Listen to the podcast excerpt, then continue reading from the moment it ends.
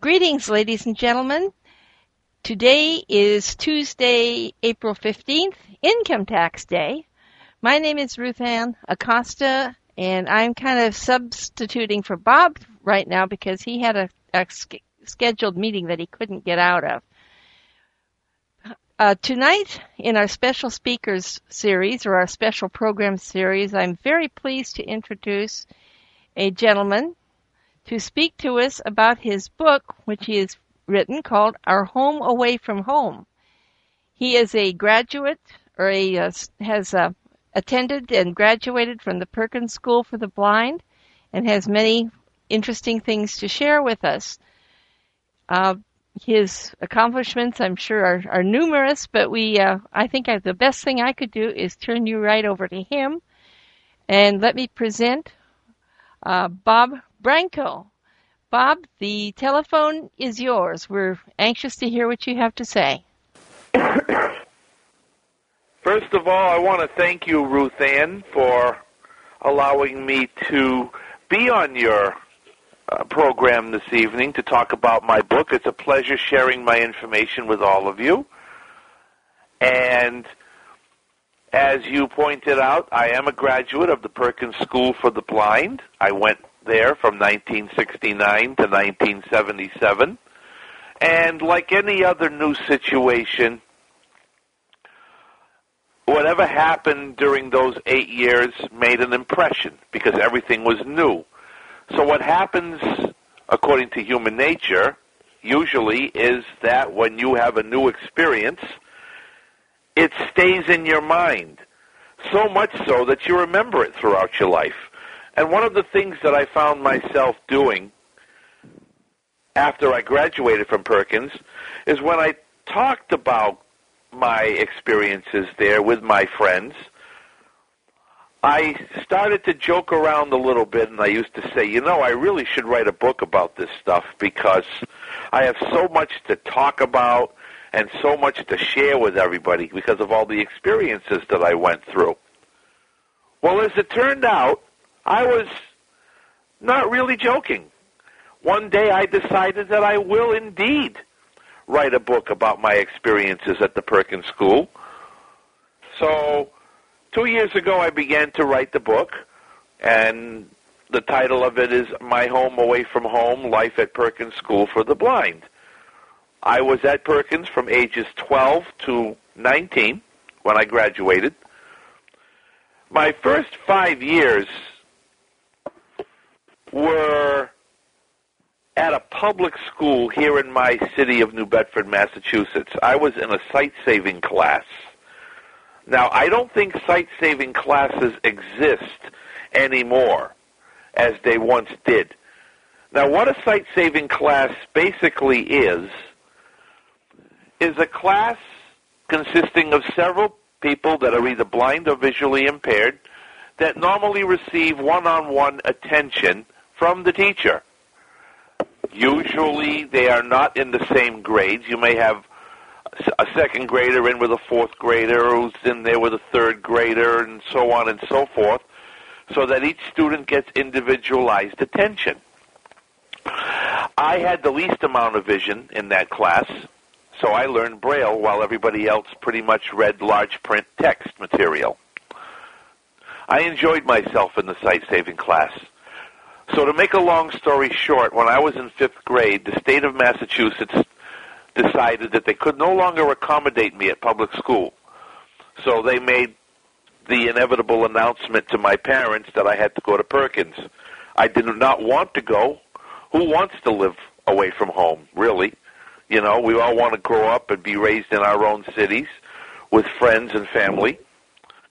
But ultimately, I had to go. So I went to Perkins, and I lived there five days a week and came home on weekends. And we did a lot of things at Perkins. I think I received a quality education there. I spent eight years from grade 5 through grade 12. I had to repeat grade 5 because, like most new students, they want to be cautious with you. So they kind of hold you back the first year to make sure you know all that you have to know. That's just how it is. Everything was pretty much accessible as far as the books were concerned. The textbooks were in Braille for those who needed it that way. And we took a lot of the same courses that every other person normally takes in a public school. For example, in high school, I took four years of Spanish. I took two years of algebra, one year of geometry, one year of biology, one year of trigonometry, one year of science, a year of history, four years of English, not to mention my elective courses, which included piano, industrial arts, gym. I took a year of physics once. I took physiology. So basically, my education was tops, I believe. I took my SATs when I had to take them. I took the Stanford Achievement Tests when I had to take them. And so on and so forth. I lived in a cottage with other boys. And the thing about Perkins, when you first, when I first arrived there back in 1969, the rules were very strict. You could not associate with girls if you were a boy. You couldn't hold a girl's hand. You couldn't kiss a girl. Bedtimes were very early. You had to honor a certain dress code a lot of the kids complained about the rules because the kids thought that we were too much institutionalized. And we had to be very careful of how we behaved ourselves. That doesn't mean to say that everybody behaved, by the way. Certain kids decided not to behave and they decided to try to figure out a way around the system, which resulted in a few pregnancies, by the way, so the girls had to leave school. Mm. Uh, we did have sex education to neutralize what the kids taught us, because you know kids are going to teach us what we what they wanted us to know. So that's how it goes. But we also took after school sports. I remember lifting weights after school, being involved in baseball, bowling.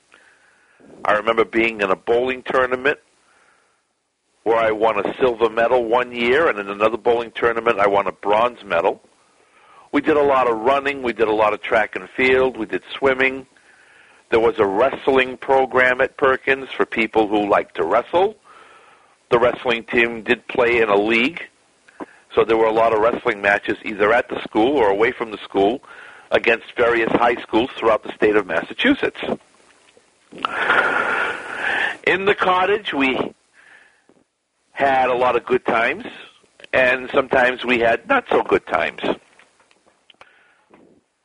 Sometimes our house parents were very good to us. Sometimes they were totally unreasonable. In my case, one of the house mothers thought at one point that I had more vision than I was letting on, so she kept asking me to prove it. And of course, I thought that that was a very unpleasant way to treat a blind person when you're in a school for the blind, you should be treated like a blind person. Granted, I had a little bit of vision, but if I was going to fake blindness, why would I want to leave home and travel 65 miles away to a school for the blind? I would just assume stay home. But like I, we had a lot of good times as well. I remember in the cottage playing shuffleboard, and then we were out in the playground a lot doing some swinging on the swings and sliding on the slide and we had outdoor bowling. We played some other games. There was a basketball hoop.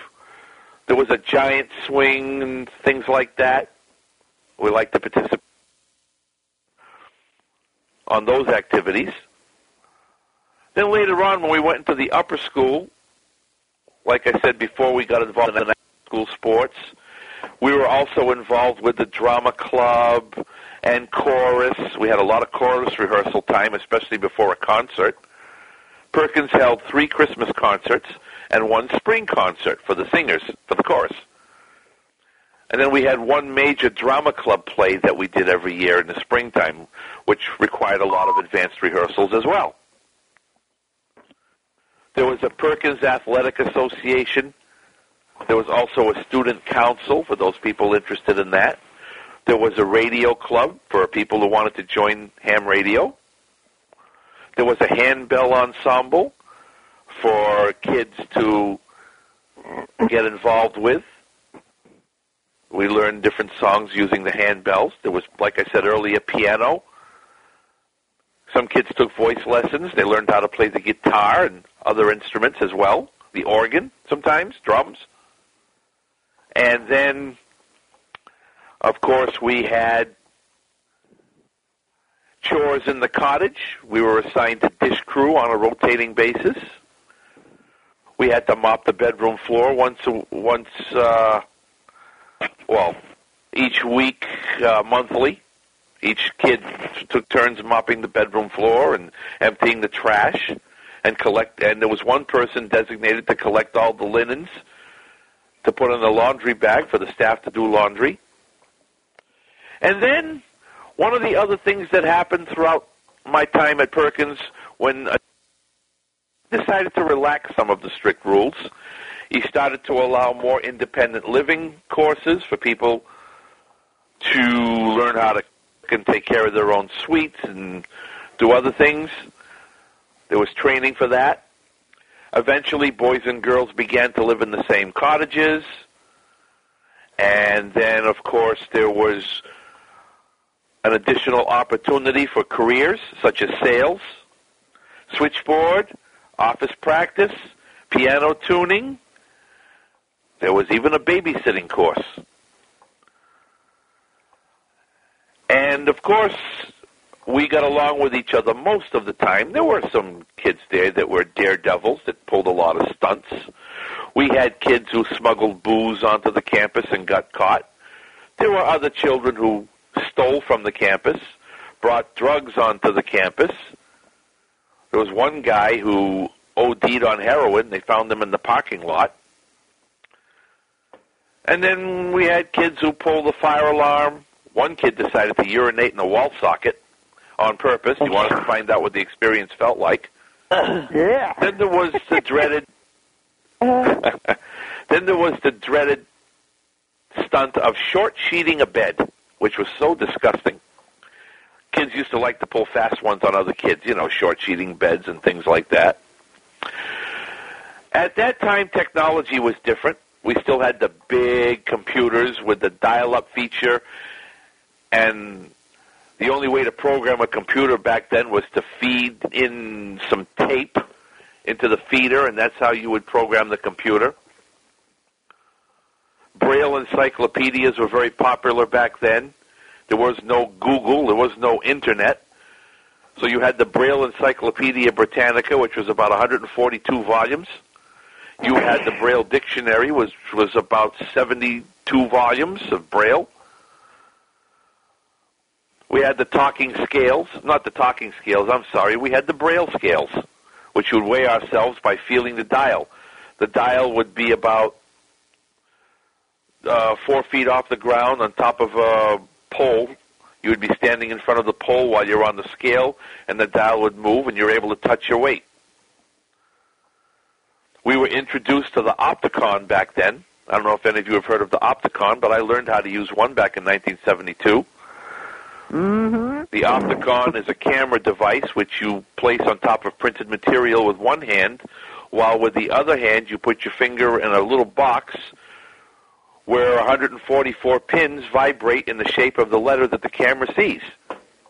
And that's how people would read print back then before the talking devices came out. a couple of years later, we did have our first Kurzweil reader, and I was one of the first students to critique it and evaluate it for the manufacturer. I made a lot of friends at Perkins, obviously, which after I graduated I missed until recently, of course, when I decided to form uh, groups of old friends from the school. We have three reunions a year. And it's very nice to see my old friends again from Perkins School. Very nice indeed. A lot of times teachers would hand out demerits and give us uh, things to do, community service or detention if we were late for class or if we did something extremely wrong. A lot of kids didn't like that, but those are the breaks.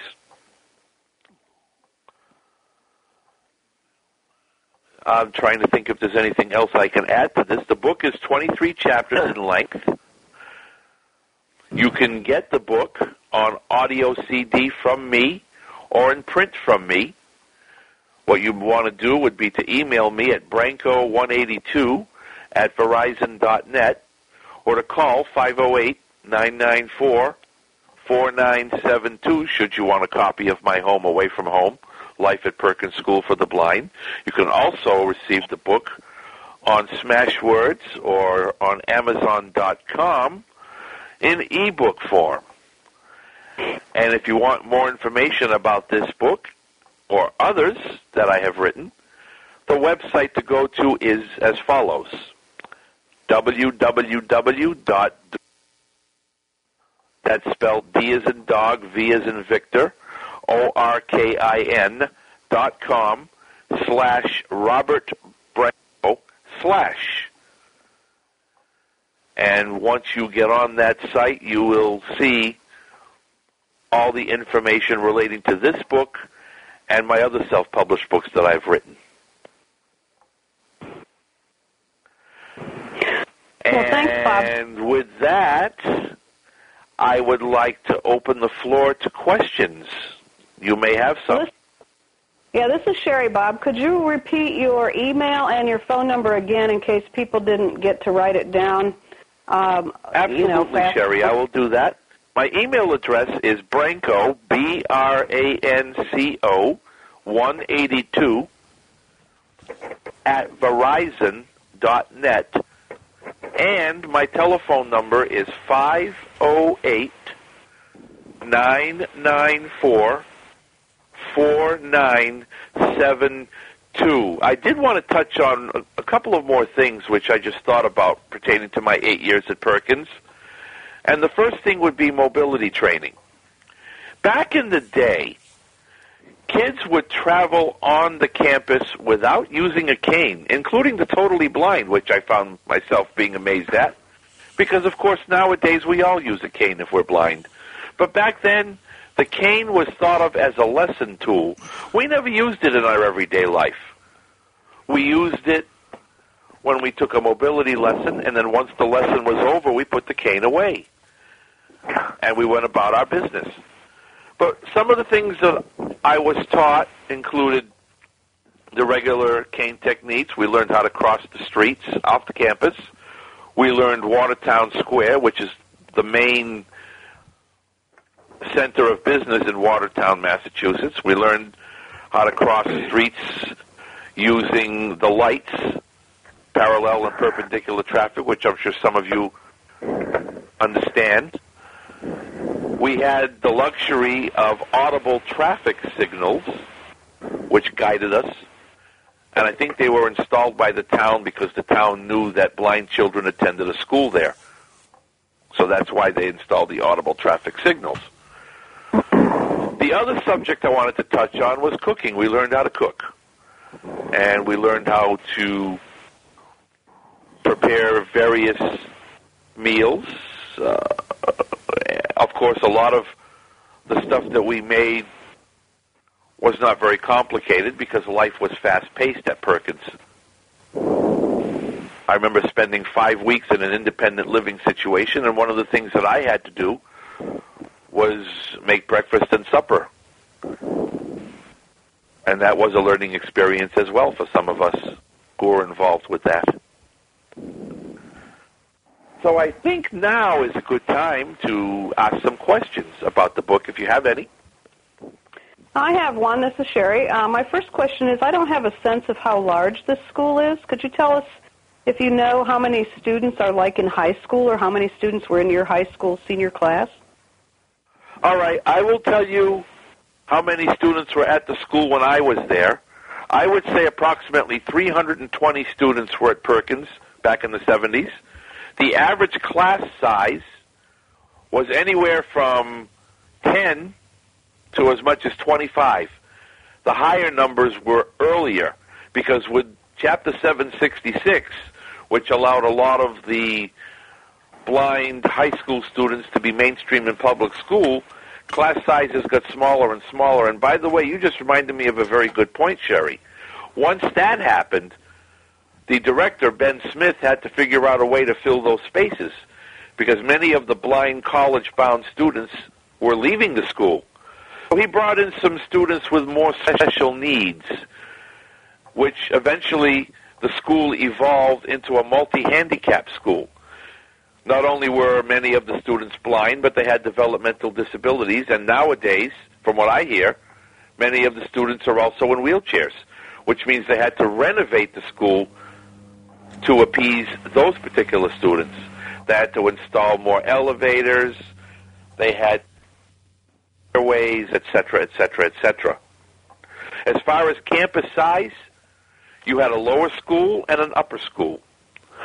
The school consisted of students from kindergarten through grade six, with some special needs students, and the upper school consisted of students from grade seven through 12, with some special needs students. There were a total of four lower school cottages, and I would say 10 or 11 upper school cottages. You had the main classroom building in the upper school, which consisted of offices, the library, Dwight Hall, which was a concert hall, the chapel. We had morning chapel services almost every morning until that was sort of lifted later on for some reason. We had two study halls, a museum. We had the swimming pool, the gym, piano rooms, music practice rooms, etc., etc., etc. Plus the bell tower, which rang the chimes every 15 minutes to tell us what time it was. And a lot of the kids used to learn how to play Christmas carols, believe it or not, uh, using those chimes in the Perkins Tower. Does um, Lauren or um, Marcia or anyone else on the phone, do you have a question for Bob? Yes, Otherwise, we'll um, switch to the room. Um, I was uh, more or less wondering. Uh, I know a couple of people who went to Kurt Perkins besides you. I don't know if you know him. A guy named Chris Bailey. Uh, he went to Perkins. He may have been after your time or before your time. I don't know. And also Don Coco. Don Coco, I know. telling- oh yeah, yeah. I know Don Coco, yes. Yeah, he died unfortunately. Yes, I did hear that. I'm very sorry to hear about that. But what was your question? Annie, my question was, um, what, um, did everybody in Perkins? I understood that you had to, to take chorus. Is that true? And what was the rationale behind that? Okay, that's a good question. I think that their decision making where it pertained to chorus was handled very poorly. And I'll tell you why I say that. Yes, it is true that the size of the chorus got smaller once kids started leaving Perkins because of Chapter 766. And it seemed as though the administration was more concerned with quantity than with quality. Now, see, I don't agree with that. I would much rather have a chorus with quality than just putting people in it just for the sake of putting people in it. They were putting kids in chorus that never took a voice lesson, and I can tell you that for a fact because I never took a voice lesson. Many of the kids that they put in chorus didn't know how to sing, and they'll admit that to you. They made fun of it. They tried to figure out ways to get out of it. And I don't think that was a good thing for the chorus. I think you should just concentrate on getting the best singers, bring them into the chorus, no matter how big it is, and leave it at that. Don't force people to take the chorus if you can't handle it, or if the people can't handle singing. They shouldn't be in the chorus in that case. And so, as far as it being a mandatory thing, it seemed like it was for a while.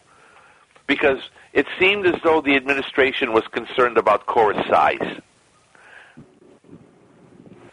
Hmm. Anybody else on the phone have a question? Uh, there's a uh, posted question here from Vicky. She says, "Did you find that you were more informed as to blind skills than students who did not go to a school for the blind?"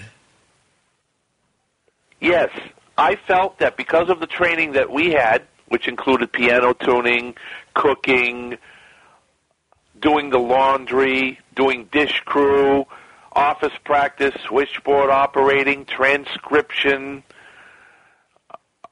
and uh, many other things. I find that yes, we certainly learned the skills very well. I think that because we were in a school for the blind, there was more focus on us learning what the sighted learns as opposed to if we were mainstreamed. Of course, I was never mainstream, so I can't make that guarantee, but I think I can make an educated guess when I say that. I think that because I was in a blind school, I felt that there was a lot of focus on me learning what everybody else learned, and I think I learned a lot of it well. Any other questions posted there, Ron? Uh, nothing else is posted. Okay. Anybody in the room want to ask a question? Okay. Anybody have a question? You can either speak on the phone or on the uh, thing by pushing down the uh, control button, or you can you can write if you write in the uh, by F8 and and write your question. I think we already found people know how to do that. Uh, I think I'll see if any, anyone else has a question first, and I'll ask mine after Beth. A question per se, but I have a comment. And Bob knows who I am, and I didn't go to Perkins except for adult rehab. I think he is correct in the in the blind skills part of it, because I did go to public school, and I had to learn some of the things later after college as a young adult. Um, and I was mainstreamed before 766, when a lot of blind kids were mainstreamed in the 70s and 60s.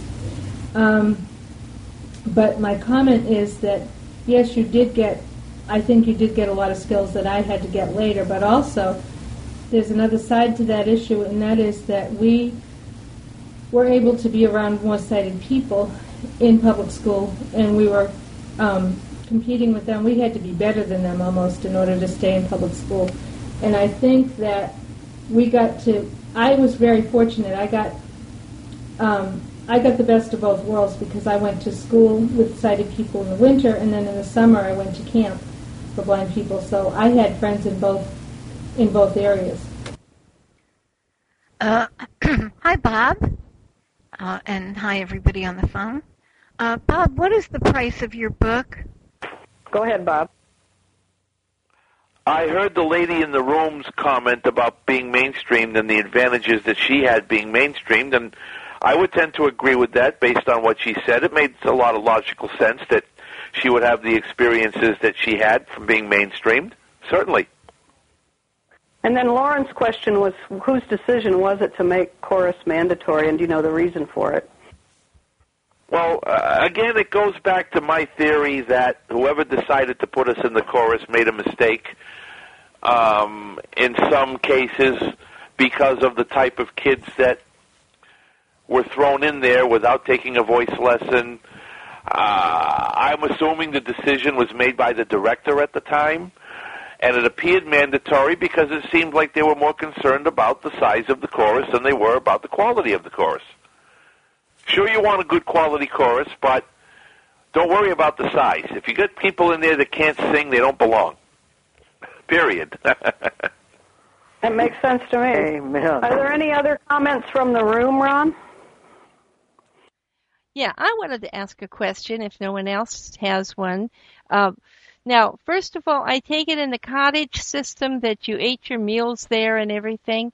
Um, the school I went to a school for the blind as well, and we went to um, had like a central dorm or, or dining room where everybody came to eat, and the we stayed in dormitories. I think I would have preferred the cottage system much more. But did you do your eating there? And also, I noticed that many people said that students attending Perkins were really coached as far as charm and how to talk to people.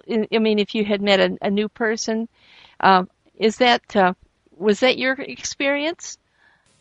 Well, let me answer the first question first. Yes, we ate in the same building that we slept in. The, the main dining room was in the cottage. Each cottage had their own main dining room, and unless we lived in an independent living situation, our meals were served to us in the main dining room.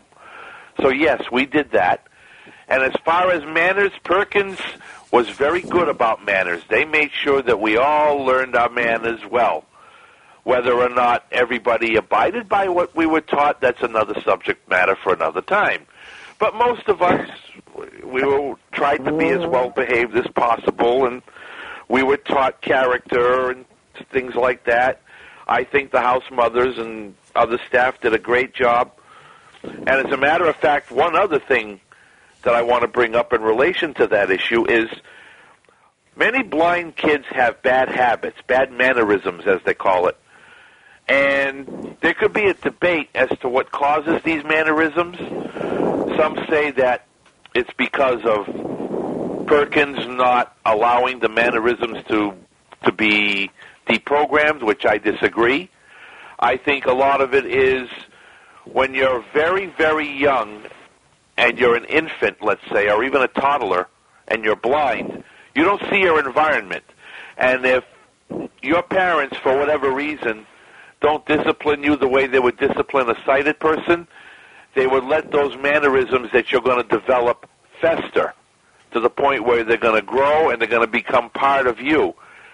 And what happened in a lot of cases is when these little boys and girls got the Perkins, they had these tendencies or these mannerisms. It was the house mother's job to sit down with them and try to deprogram them to the best of their ability. Sometimes the house mother was successful at it, sometimes she wasn't. It all depended on who it was, how trainable they were, etc.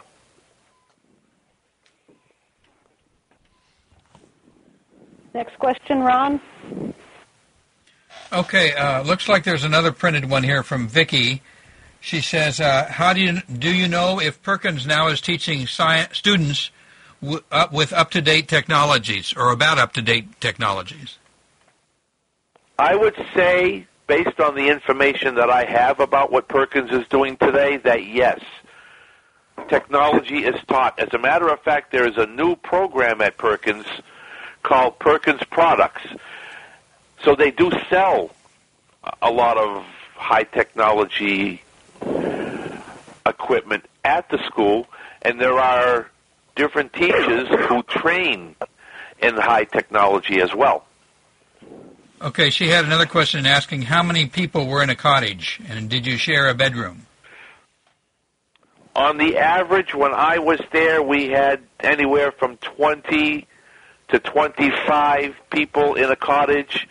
Some bedrooms had two people in them, some had as many as three or four. Okay. Does anyone like... on the phone have a question? Wow my comment is the the places that had three and four bedrooms, it must have been awfully crowded.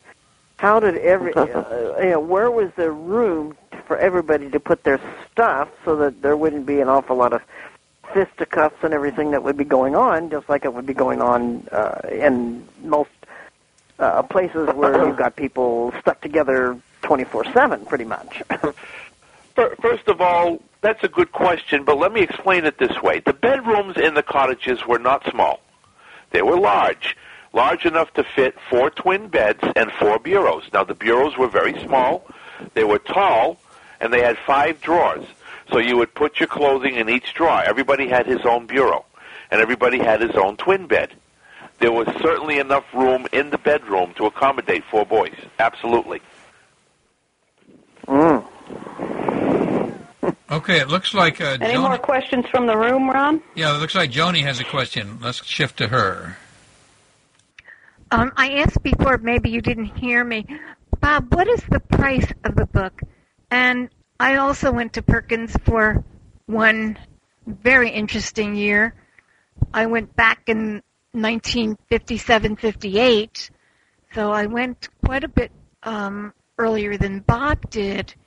And um, it was uh, it was the place I loved to hate because there were things about Perkins that were terrific, but they wanted to schedule every second of every day and they wanted to know where you were and what you were doing. And it intruded on my life because I had been living at home and um, um, I had plenty of chores to do at home, but the chores at Perkins, like dish crew, was was was a whole book could be written about dish crew, which they later stopped because the Board of Health came in and said, uh uh uh, you can't let these kids wash and dry the dishes. They are not getting them clean, especially the silverware. Well, Joni, first of all, I guess I could write a sequel about Dish Crew. I don't know. We'll see. um, we had we had a similar experience the first two or three years at Perkins, where they wanted to know oh, almost every move that we made, and they scheduled every moment for us. Yes, and as far as Dish Crew goes, after you left Joni, they solved that problem. They put in automatic dishwashers, so that by the time I learned it, I used an automatic dishwasher, and no Board of Health came and got us then. Her other question was the price of your book, Bob? Oh, yes, I'm sorry, Joni. The price of my book is $12 plus $4 shipping and handling if you buy the audio CD from me personally, or if you buy the print edition from me personally. If you want to buy the book online, I believe the price is four ninety nine, or it might even be three ninety nine. I'm trying to think which it is. I have so many books online right now, but once you go on the website, which is www.dvorkin.com slash Robert Branco slash, you will see the prices, and it's available on Smashwords, and it's available on Amazon.com. Okay, I have a question because you had mentioned that the as as happened with a number of schools for the blind, and a number of them have closed, as you probably know. Uh, do you think that the I, I'm wondering if maybe having people with uh, cognitive disabilities, which you know were it was necessarily the best thing. I know it saved the schools for a time, but I'm frankly concerned when you know, severely um, impacted students live with children who are pretty much of normal intelligence and normal, uh, normal acting, pretty much chill, you know, other students. And I was wondering if you had any thoughts on that. I do. What they tried to do when I was there was they tried their best. They weren't perfect at it, but they tried to put the developmentally disabled students in their own cottage and had the more intellectual students in another cottage. They tried to do the best they can that way. Of course, per capita, you didn't have an equal number of each. So obviously, you had several of the intelligent ones, for lack of a better term, in with the ones that were challenged. But most of the challenged ones were all together so that they had people to, to bounce off of or talk to, and and I think those those particular cottages were staffed differently, you know, so that those kids were accommodated more specially. I think Perkins tried to do it that way to the best of their ability. Did they have to bring in more staff to deal with these students with different needs, or was the Perkins staff just stretched really thin? I really don't know if they had to bring additional staff in. It didn't seem like it when I was there, at least based on the conversations I've had with those kids back in those days and even today. I would assume, however, that as the 80s and the 90s came upon us and the school really evolved into a multi handicapped school almost exclusively, you had to bring in additional staff that were really well versed in special needs education, and you almost had to bring in physical therapists, I suppose, in some cases, or personal care attendants, which weren't too prevalent back then in the 70s, although the deaf had their own aides. A lot of the deaf students that were at Perkins in my day had their own worker with them um, to guide them and to interpret for them. Okay, it looks like Jan has a question. See if Jan is still there. Yep, I'm still here. I came in a little late, Bob, because I was busy doing something else before. Um, I'll be seeing you on the 3rd of May, as you know, and I wondered if you could remember to bring a book copy for me, and um, and I can give you the money, and I don't know whether shipping would be counted for that. But also, I was going to ask you, and you probably brought it up before. Did you get mobility and daily living skills training during all the years? You probably Sounded like Hello? there was some interference there with your question. Um, maybe you could repeat it or type it. I'm trying to get the key. The text message came in. That's why I have it set so it will read the text messages. What I started to ask was number one, um, I do want a copy of your book if you can bring it on the third when I see you, and um, I keep forgetting to ask you about that. And also, I know you may have brought this up because I came in late. Um, what you came in when the co-ed cottages were in, um, were inst- introduced into Perkins. What is your opinion? And you may have brought that up before I came in. I don't know. Is this Jan? Uh, yes, it is. That's Jan, right? Hi, Jan. Um, okay, well, my opinion of co-ed cottages, obviously, the director who decided to make the co-ed cottages had different ideas than his predecessor. Because as I said at the outset, it was uh, really hard to get acquainted with the opposite sex at first. And, you know, everybody was segregated for the most part except in class or or in the rec rooms or and that was it. You couldn't visit the opposite sex in their cottages or anything like that. And I can and the thing was that director had a certain philosophy which the guy that followed him obviously didn't have. I mean, did he really expect us to believe that when boys and girls were in the same cottages that nothing was going to be tried or experimented? You know, and then you can have this debate too where okay, if it's okay for a boy to hang out with an, another boy in the bedroom after hours in a all male cottage, then what would be the what would be wrong if you already have a co-ed cottage designed for the students if a boy went into a girl's bedroom after hours? Let's see if Jan has another comment on this.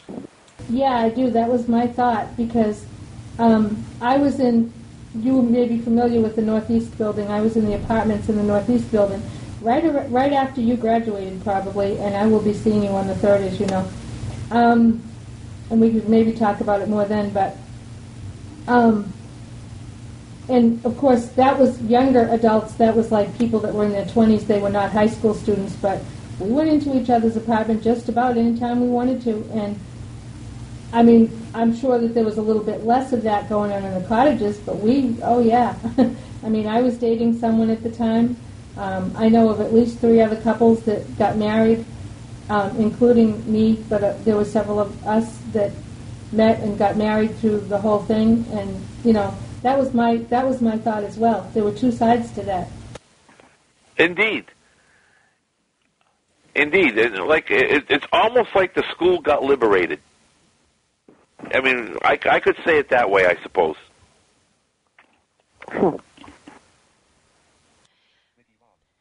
I understand too that Perkins was one of the schools for the blind that also had programs for the deaf, uh, the deaf and blind. Uh, were you taught a sign language, or were students who did have hearing impairments or who were, you know, profoundly deaf, were they included in the general uh, area as to where, you know, other students lived in the cottages? Some of the deaf, blind boys and girls lived in the cottages with us, while others had their own cottages. I don't know who made the determination of which ones were mainstreamed with the blind and which ones were confined to a cottage exclusively for the deaf. I don't know who made that decision, but both of those instances happened.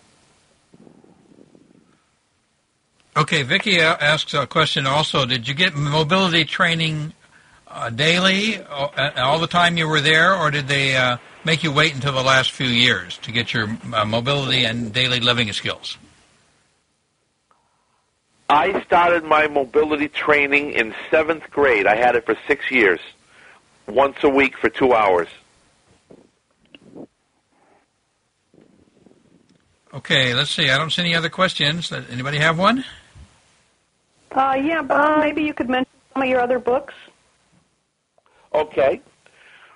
I have two other books out. One of them is a cookbook called What We Love to Eat, which consists of recipes submitted exclusively by the blind. And that book is available in Braille, in large print, and on audio CD for $10 plus $4 shipping and handling. I also have another book called As I See It from a Blind Man's Perspective. That sells for $10 plus $4 shipping and handling and is available online, as is my home away from home, through the same website. And it is also available in print and audio CD. The online version obviously is a lot less. It's like three ninety nine. May I ask what you're doing now? Uh, are you working, or are you? Uh, could you tell us a little about your life today? Sure. I am a publisher of a magazine called Consumer Vision. It is a bi-monthly publication. In fact, several of you on this call I know for sure are already subscribing to it. I know Lauren is. I know Jan is. And it's via email. And it consists of articles mostly related to blindness, although I do have other types of articles that are in it as well. I have different writers who submit to us. And it comes out six times a year. And you can find the back issue at www.consumervisionmagazine.com. I also run a bowling league for persons with disabilities. Actually, it's a mixed bowling league where we have bowlers with disabilities and bowlers without disabilities. We run it once a week from September to May. I am also about to start a spiritual fellowship group for blind and visually impaired citizens in my city through the North Baptist Church, where we're going to meet once a month. And the meetings will consist of a meal, along with Bible study, social hour, musical entertainment, etc., etc., etc. I also sit on the Massachusetts Commission for the Blind Consumer Advisory Council in the region. And I also do some work for a corporate, a nonprofit corporation called Project Starfish, which is a socio-economic platform which offers shared services between blind consultants and small businesses. If the business needs a skill performed, our Project Starfish team of blind consultants will be assigned to do that skill for pay. And since last September, Project Starfish has placed blind people in over 35 jobs.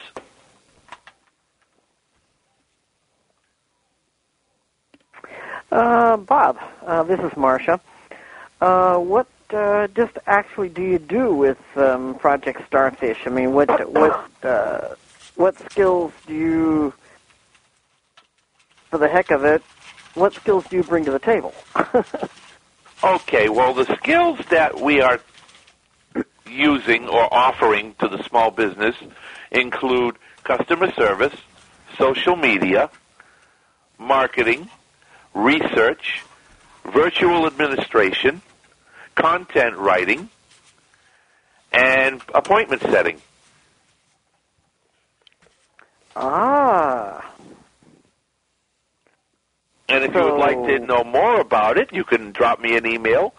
Perhaps you can be recruited onto one of our teams. We have a consulting team, and we have a team that does case studies on a regular basis. Mhm. And we also have a website. Here I go giving out another website, but that's okay. www.projectstarfishinc.org. Ah, yeah, because I do word processing. You do? Yeah. Are you involved in social media and content writing, for example? And marketing? I have not been. In, I haven't been uh, involved in in that. What I have actually done is uh, transcript, although I can write if if necessary. You know, I'm I'm a uh, medical transcriptionist, by the way. Oh, congratulations, Marcia. I've been doing that for oh, 37 years. Oh, good. Are there uh, any other questions in the room, Bob? Or I mean, Ron? Let's let's see. Looks like Ruth Ann has something. Let's go to her.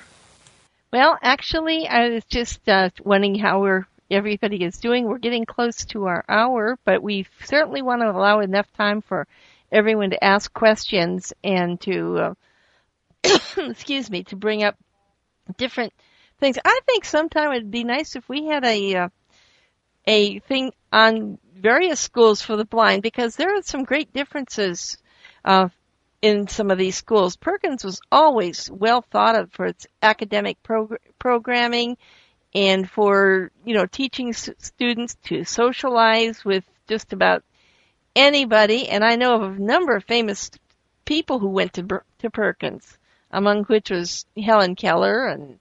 Uh, but a number of you know famous people, a number of people did go that, to this school. And I think that the schools for the blind definitely have a place, but unfortunately, that's kind of been lost sight of, at least in many places around the country.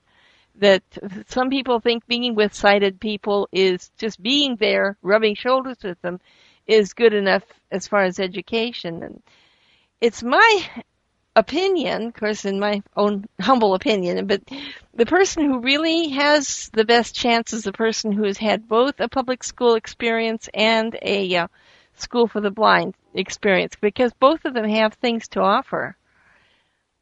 So if there's anyone else who has any questions, uh, you know, let's uh, that's fine. Well, the question I have is how can what are the means by which these books can be paid for? By check. I don't do credit, and I don't do PayPal. So what you would do is let me know via email. Um, that might be the best way because in the email you'd be giving me your address. And what I would do probably is write you back or call you back, whatever way you'd want me to do it, and give you my information. And then once I get your money, I send you out the book. Now, My Home Away from Home comes in a package of six CDs, if if you want the book in that format. Right. It's read by two very, very competent staff members at the Perkins Library. They're very, very good readers. I think you would really enjoy their dialect. They're very good. hmm And what about the uh, As I See It? Same deal with As I See It, although that Ah, six. is a three CD set on audio as opposed to Oh. six. Aha. Okay, great. Then I will be ordering me a copy of said book. Well, Marcia, what you would want to do then is send me an email. You have my email address, correct? Um, let's see. Uh, I'm going to look here, see what they across here. Bob? Ah, yeah, yeah, yeah, yeah, just a minute. Mm-mm. Uh, let's see, yeah. Branco182 at Verizon.net. Yes, and thank you for giving it another plug. That's cool. And yes, that's the address, and you just let me know that you're interested in the book, and I'll take care of everything for you. Oh, cool. yeah, that sounds like a plan, hey. Okay, looks like Joni has another question. Let's see if Joni's there. Hi again, Bob.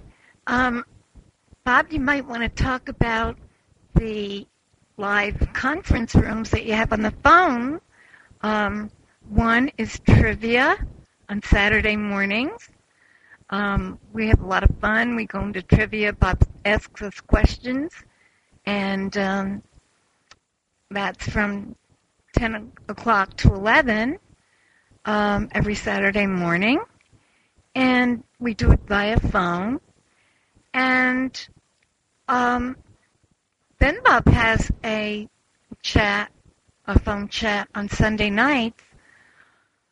Um, it's for people that have gone to Perkins, but most of the people that go on it haven't even gone to Perkins. And we just talk about blind things, different things that happen in our lives, and um, and that goes from 7 p.m.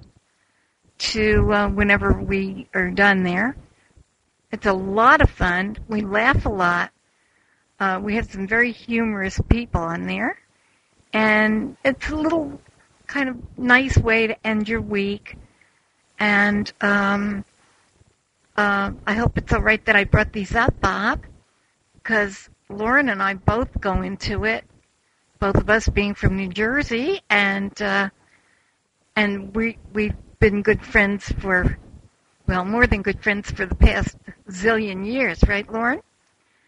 And we have a good time, um, and um, so um, I hope it's okay that I brought it up, and uh, you can give the phone number, Bob. All right. Why don't I do that, Joan? I will give the phone number to the conference room that I have in Chat Oasis for the Saturday trivia and the Sunday night phone chat.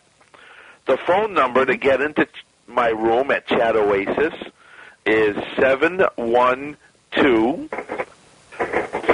432 3645. Again, 712 432 3645. And once you're finished with that, it welcomes you. And then when you hear the man's voice, you press 1 for the main menu, 1 for the rooms menu, and then 6 for room 6, which is my room. And then you wait until it asks you to announce your name, hit the pound sign, and then you're right there in the conference.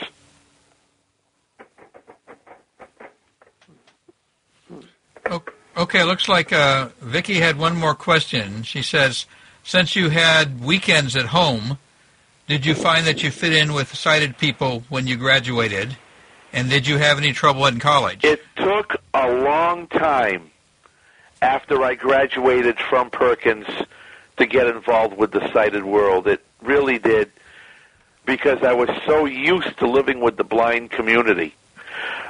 Eventually, I had no problem with the sighted, um, you know, being mainstream, for example, in college and beyond that. But it took a while.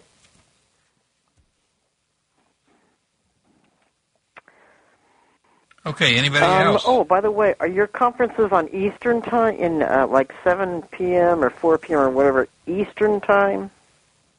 Yeah. Yes, the trivia is 10 a.m. on Saturdays Eastern Time, and the Sunday night phone chat is 7 p.m. Eastern Time. Ah, okay, great. I just wanted to know what what we were dealing with, so I know what I have to do. Okay, I just have one kind of off the cuff question, but are you familiar familiar with what's in the Perkins Museum? Uh, would it be something that maybe some of us might enjoy seeing? Well, I'm assuming that everything in the Perkins Museum has some value and some meaning to somebody and some nostalgia to somebody.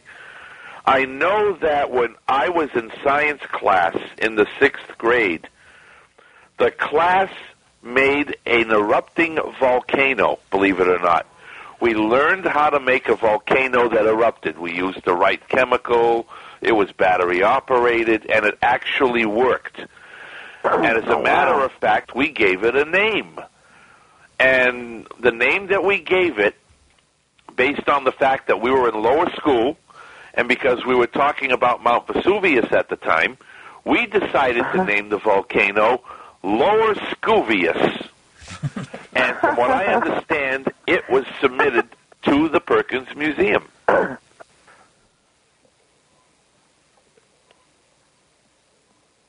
Wow.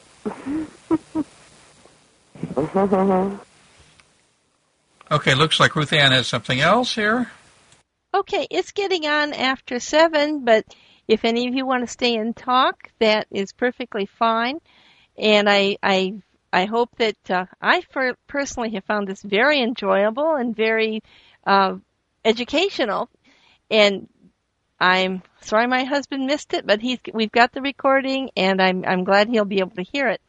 And one, I want to thank you so much, uh, Bob, for coming and talking with us and sharing your experiences at the at the Perkins School. And it's really been such a treat to hear you speak about everything.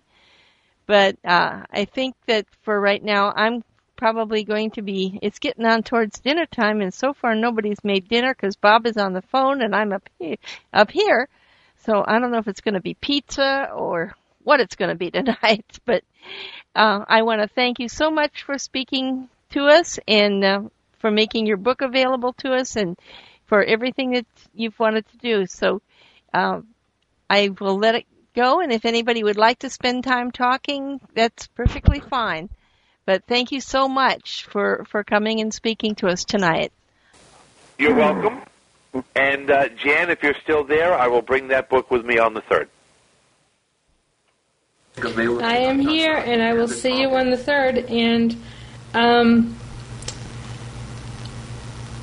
I have a couple more people that'll be coming. I'll send you an email and let so uh, John are coming too. Well, Sherry, thank you so much for all your work tonight. Yeah, you, you really did a wonderful job, and I really appreciate everything you did to help us, you know, with this conference or this discussion tonight. And uh, it was great. Yeah, the phone bridge worked really well too. I could hear everything that was said on the phone. I was debating whether to go on the phone or go on the computer. It certainly did. It really worked very well tonight. I don't know if anything else is planned for other special programs. I think we're probably going to be having something in late May or June, but I'm not quite sure just what all is going, you know, is happening. So that's where we are from here.